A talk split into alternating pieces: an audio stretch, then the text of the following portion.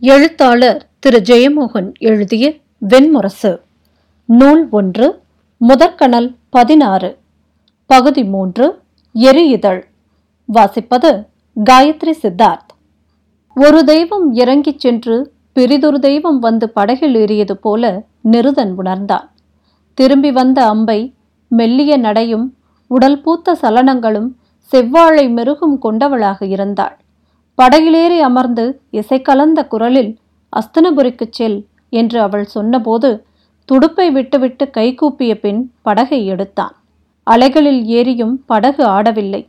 காற்று ஊசலாடியும் பாய்மரம் திரும்பவில்லை. வடதிசையிலிருந்து வானில் பறந்து செல்லும் வெண்ணாரை பொன்னிற அலகால் இழுபட்டுச் செல்வது போல அவள் சென்று கொண்டிருந்தாளென நினைத்தான். அவள் அருகே ஒரு வீணையை வைத்தால் அது இசைக்கும் என்றும் அவள் விரல் பட்டால் கங்கை நீர் அதிரும் என்றும் எண்ணிக்கொண்டான்.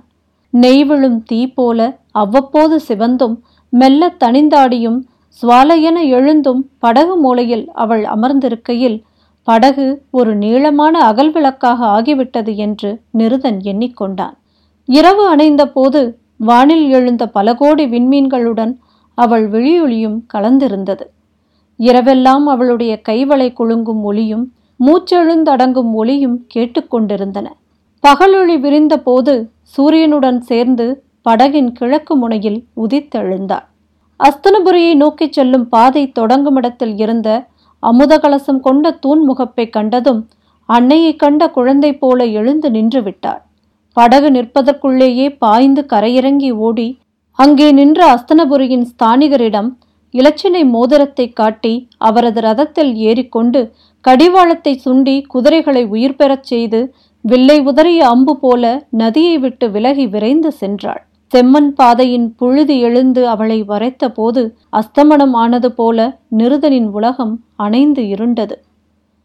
அம்பை அரச பாதையில் அஸ்தனபுரியை அடைந்தாள்.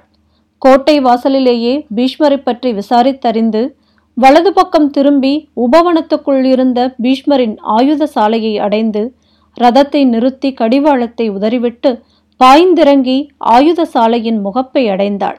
அதுவரை கொண்டு வந்து சேர்த்த அத்தனை வேகமும் பின்னகர கால்கள் தளர்ந்து படிகளின் கீழே நின்றிருந்தாள்.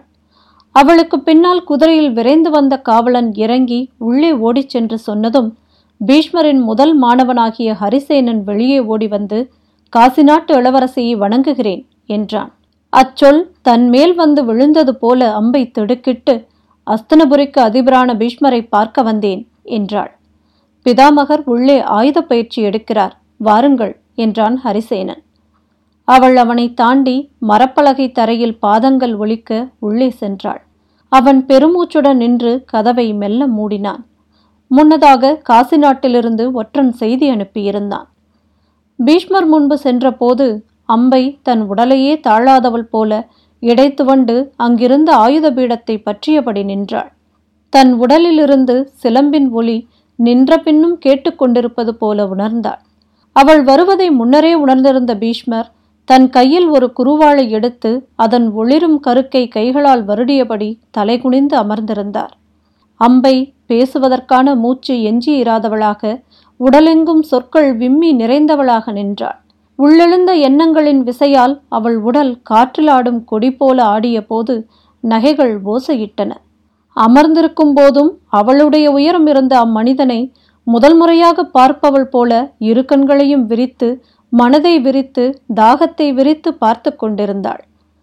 பீஷ்மர் சில கணங்களுக்கு பின் தலை தூக்கி அவளை பார்த்தார். அப்பார்வை பட்டதுமே அவள் உடலில் பரவிய மெல்லிய அசைவை அவளிலிருந்து எழுந்த நுண்ணிய வாசனையை அவர் உணர்ந்ததும் அவரது உள்ளுக்குள்ளிருந்த ஆமை கால்களையும் தலையையும் இழுத்து கொண்டு கல்லாகியது. மரியாதை முகமாக எழுவது போன்று எழுந்து பார்வையை விளக்கி காசி நாட்டு இளவரசியாருக்கு வணக்கம். நான் தங்களுக்கு என்ன சேவையை செய்ய முடியும் என்று சொல்லலாம் என்று தனிந்த குரலில் சொன்னார். அவரது குரலின் கார்வை அவளை மேலும் நெகிழச் செய்தது. வெண்ணையாலான சிற்பம் என தான் உருகி வழிந்து கொண்டிருப்பதாக நினைத்தாள். என் சொற்கள் எங்கே? என் எண்ணங்கள் எங்கே? நான் எங்கே? என்று நின்று தவித்தாள். இங்கிருப்பவள் எவள் என திகைத்தாள். இதுவல்லவா நான்? இது மட்டுமல்லவா நான்? என கண்டடைந்தாள். பீஷ்மர் அவளை நோக்கி காசியிலிருந்து தாங்கள் கிளம்பி வரும் தகவலை ஒற்றர்கள் சொன்னார்கள் என்றார். நான் உங்களை தேடி வந்தேன் என்றாள் அம்பை. அந்த எளிய சொற்களிலேயே அனைத்தையும் சொல்லிவிட்டவள் போல உணர்ந்தாள். நான் என்ன செய்ய முடியும் தேவி? தாங்கள் சால்வனை வரித்து கொண்டவர் என்றார் பீஷ்மர். அம்பை தன்மேல் அருவருப்பான ஏதோ வீசப்பட்டது போல கூசி அவனை நான் அறியேன் என்றாள். அவன் அஞ்சியிருப்பான் அவனிடம் நான் பேசுகிறேன் என்றார் பீஷ்மர். அவனை நான் அறிந்திருக்கவும் இல்லை என்றாள் அம்பை. அக்கணம் அவர்கள் கண்கள் சந்தித்து கொண்டன.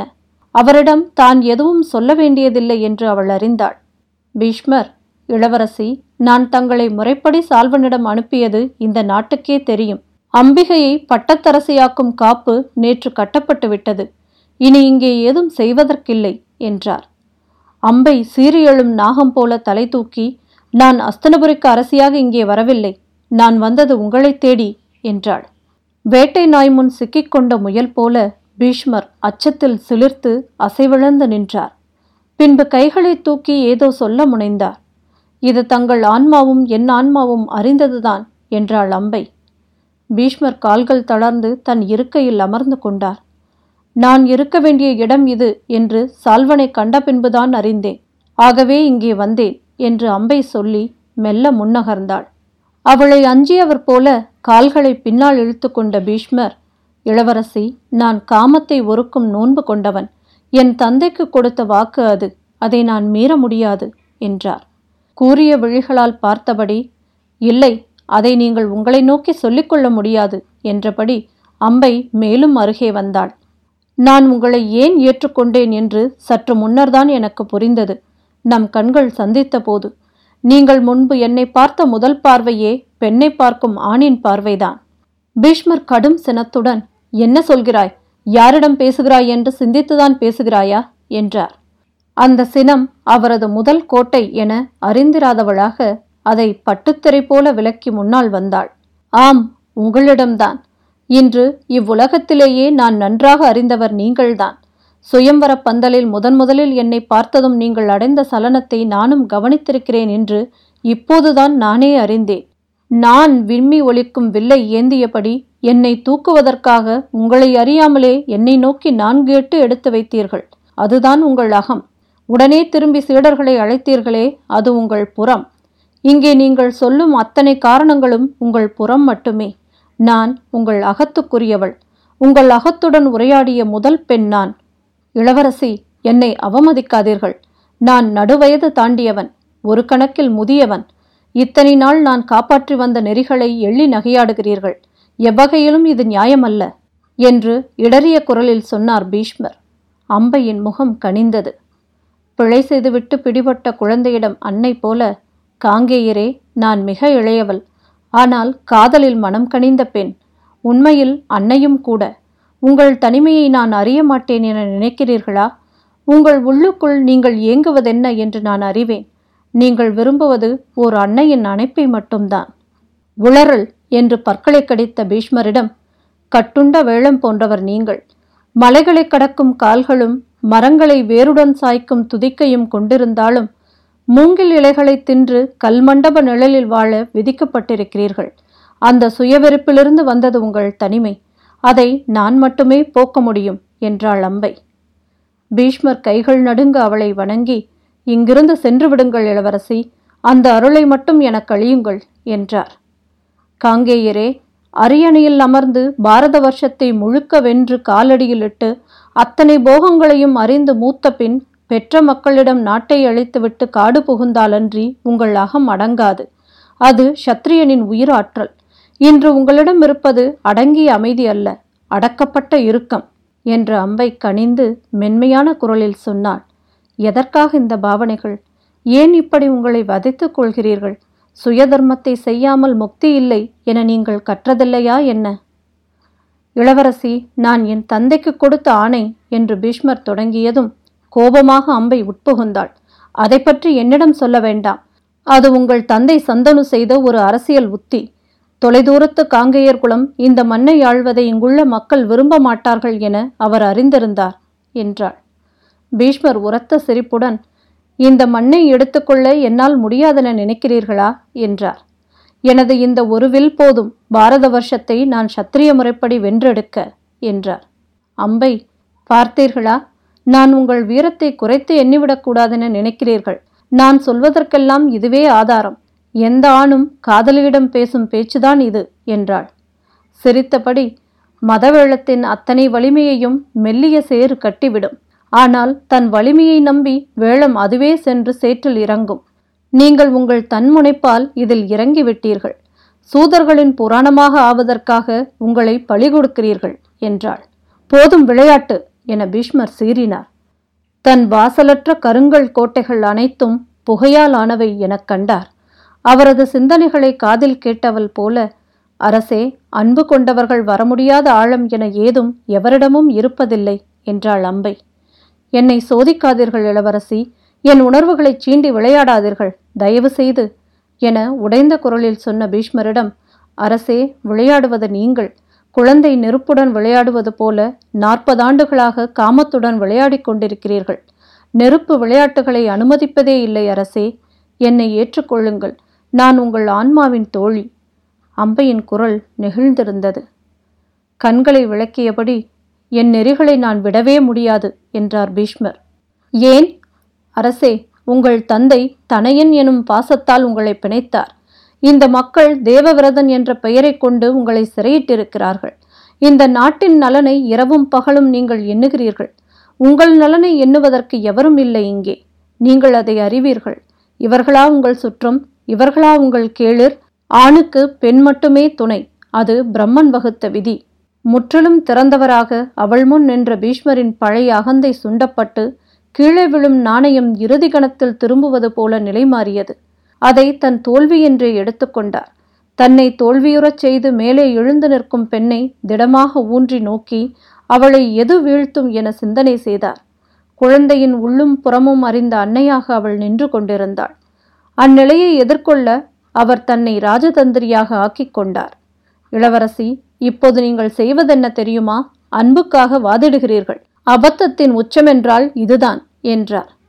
அம்பை பெண் ஒருபோதும் அறிந்திராத அந்த இரும்புச் சுவரை உணர்ந்ததுமே சோர்ந்து நான் வாதிடவில்லை. நான் உங்களை விடுவிக்க முயல்கிறேன். பாவனைகள் மூலம் வாழ முடியாது என்று உங்கள் அகங்காரத்திடம் சொல்ல விரும்புகிறேன் என கவசங்கள் இல்லாமல் வந்து நின்றாள். அதை கேட்டு மேலும் நுணுக்கமாக தன் ராஜதந்திர தர்க்கத்தை நீட்டித்தார் பீஷ்மர். இளவரசி விவாதிக்கும் தோறும் என்னிடமிருந்து இன்னமும் விலகிச் செல்கிறீர்கள். ஆனால் அக்கணமே அம்பை அனைத்தையும் விட்டு வெறும் பெண்ணாக மாறினாள். தழுதழுத்த குரலில் நான் விவாதிக்க வரவில்லை அரசே என்னுடைய நெஞ்சத்தையும் ஆன்மாவையும் உங்கள் பாதங்களில் படைக்க வந்திருக்கிறேன். இக்கணம் நீங்கள் அல்லாமல் எனக்கு எதுவும் முக்கியமல்ல. விண்ணும் மண்ணும் மூன்று அறங்களும் மும்மூர்த்திகளும் எனக்கு அற்பமானவை. என்னை துறக்காதீர்கள் என்றாள். ஒரு கணம் தோற்றுவிட்டதாக நினைத்து தளர்ந்த பீஷ்மர் உடனே அதற்கு எதிரான ஆயுதத்தை கண்டு கொண்டார். வெறும் ஆணாக தோளாக மார்பாக கரங்களாக தருக்கி நிமிர்ந்து நீங்கள் எத்தனை சொன்னாலும் என் உறுதியை நான் விட முடியாது இளவரசி என்றார். அம்பை அம்புபட்ட கிருஷ்ண மிருகம் போன்ற கண்களால் அவரை நோக்கி நான் உங்களிடம் கெஞ்ச வேண்டுமென எதிர்பார்க்கிறீர்களா? என்றாள். பீஷ்மரின் அகத்துள் மெல்லிய ரகசிய ஊற்றாக உவகை எழுந்தது. என் வாழ்நாளில் நான் சந்திக்க கூடுவதிலேயே பெரிய எதிரி இதோ என் முன் தோற்று நிற்கிறாள். புன்னகையை உதட்டுக்கு முன்னரே அணை கட்டி இளவரசி உங்களால் அது முடியாதென எனக்கும் தெரியும் என்றார். ஏன்? என்று கண்களை சுருக்கியபடி அம்பை கேட்டாள். ஏனென்றால் நீங்கள் ஒரு பெண் அல்ல இப்படி காதலுக்காக வந்து கேட்டு நிற்பதே பெண்ணின் இயல்பல்ல. பெண்ணுக்குரிய எக்குணமும் உங்களிடம் இல்லை என்றார் பீஷ்மர். அம்பை உதடுகளை இறுக்கியபடி என்னை அவமதிக்க நினைக்கிறீர்களா? என்றார். இல்லை நான் சொல்ல வருகிறேன். பீஷ்மர் தன் சமநிலையை தானே வியந்தார்.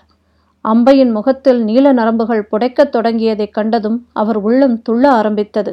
இதோ இதோ இன்னும் ஓரடி இன்னும் ஒரு விசை இன்னும் ஒரு மூச்சு. இந்த கோபுரம் இக்கணமே சரியும். சதுரங்கத்தில் நான் வெல்லும் மிகப்பெரிய குதிரை. இளவரசி நீங்கள் கேட்ட கேள்விக்கு இந்த பதிலே போதுமென நினைக்கிறேன். ஆணை வெற்றி கொள்பவள் பெண் பெண்மை மட்டுமே கொண்ட பெண். அவர் நினைத்த இடத்தில் அம்பு சென்று தைத்த போதிலும் அம்பை நீங்கள் இச்சொற்களை உங்கள் வன்மத்திலிருந்து உருவாக்கி கொண்டீர்கள் என எனக்கு தெரியும். உலகம் மீது வன்மம் கொண்டவர்கள் அவர்களுக்கு நெருக்கமானவர்களையே வதைப்பார்கள் என்றாள்.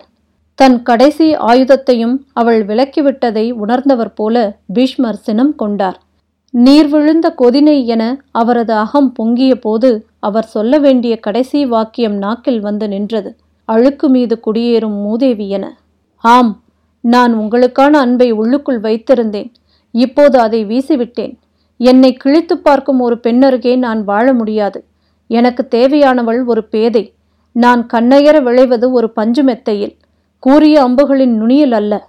சொல்லி முடித்ததும் அவரது உடல் நடுங்கத் தொடங்கியது. எய்யப்பட்ட அம்புக்கு பின் அதிரும் நான் போல. அவரே எதிர்பாராதபடி அம்பை கைகூப்பி கால் மடங்கி முழங்காலிட்டு கண்ணீர் நனைந்த குரலில் சொன்னாள் காங்கேயரே நான் உங்கள் அடைக்கலம்.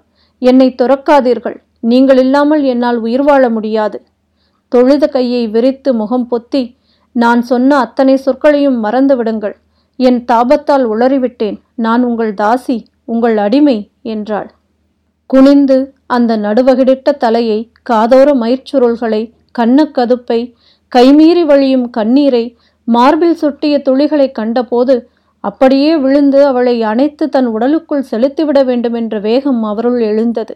ஆனால் பீஷ்மர் ஆயிரம் மத்தகங்களால் அந்த உடையும் மதகை அழுந்த பற்றி கொண்டார். மேலும் மேலும் வேளப்படைகளால் முட்டி முட்டி அதை நிறுத்தியபடி இனி நாம் பேச வேண்டியதில்லை இளவரசி என்றார். இரு கைகளையும் வேண்டுதல் போல விரித்து அம்பை அவரை அண்ணாந்து பார்த்தாள்.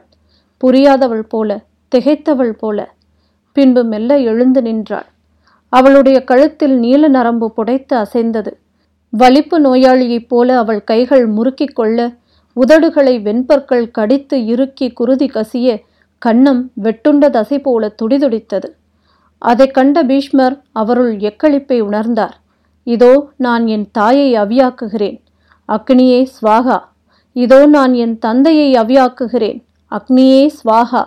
இதோ நான் என் குலத்தை என் மூதாதையரை அவியாக்குகிறேன். ஸ்வாகா ஸ்வாகா இதோ என் நெறிநூல்களை என் ஞானத்தை என் முக்தியை அவியாக்குகிறேன். ஸ்வாகா ஸ்வாகா ஸ்வாகா நின்றெறிக எரிந்தழிக தன்னையே உண்டழிக. உங்களுக்கு மங்களங்கள் நிறையட்டும் இளவரசி என நிதானமான குரலில் சொன்னார் பீஷ்மர். கழுத்து வெட்டுண்ட சடலம் போல தள்ளாடியவளாக அம்பை சிலகணங்கள் நின்ற பின் மெல்லத் திரும்பினாள். அங்கேயே விழுந்து விடுபவள் போல மெல்லத் திரும்பி நடந்தாள். அவளுக்கு பின்னால் சிதையில் இதயம் வேகும்போது எழுந்தமரும் பிணம் போல பீஷ்மர் மெல்ல அசைந்தார். அதன் ஒளியிலேயே அனைத்தையும் உணர்ந்தவளாக அம்பை திரும்பினாள். காதல் பெண்ணில் உருவாக்கும் அனைத்து அணிகளையும் அணிந்தவளாக அவளுடைய கன்னியழகின் உச்ச கணத்தில் அங்கே நின்றாள். கைகள் நெற்றிக் குழலை நீவ கழுத்து ஒசிந்தசைய இடைநெகிழ மார்பகங்கள் விம்ம இதோ நான் என. அப்போது எப்படி அது நிகழ்ந்தது என அவரே பல்லாயிரம் முறை பின்பு வியந்து கொண்ட ஒரு மெல்லிய ஏளனச் சுழிப்பு அவர் உதடுகளில் நிகழ்ந்தது. அதைக் கண்டதும் வெண்பனி நெருப்பானது போல திருமகள் கொற்றவையானது போல அவள் உருமாறினாள். சீ நீயும் ஒரு மனிதனா என்று தளலெறியும் தாழ்ந்த ஒளியில் அம்பை சொன்னாள். இம்மண்ணில் உள்ள மானிடர்களிலேயே கீழ்மையானவன் நீ. உன் முன் இறந்து நின்றதனால் இதுவரை பிறந்தவர்களிலேயே கீழ்மகள் நான். ஆயிரம் கோடி முறை ஊழித்தீ எரிந்தாலும் இக்கணம் இனி மறையாது. இடிபட்டெறியும் பசுமரம் போல சுருங்கி நெறிந்து துடித்த அவள் உடலில் இருந்து சன்னதம் கொண்டெழும் மயான சாமுண்டியின் பேரோளம் கிளம்பியது. இரத்தமும் நினமும் சிதற எலும்பை உடைத்து இதயத்தை பிழிந்து வீசுபவள் போல மார்பை ஓங்கி அறைந்து சினம் கொண்ட சிம்ம கூட்டம் போல குரல் எழுப்பியபடி அவள் வெளியே பாய்ந்தாள்.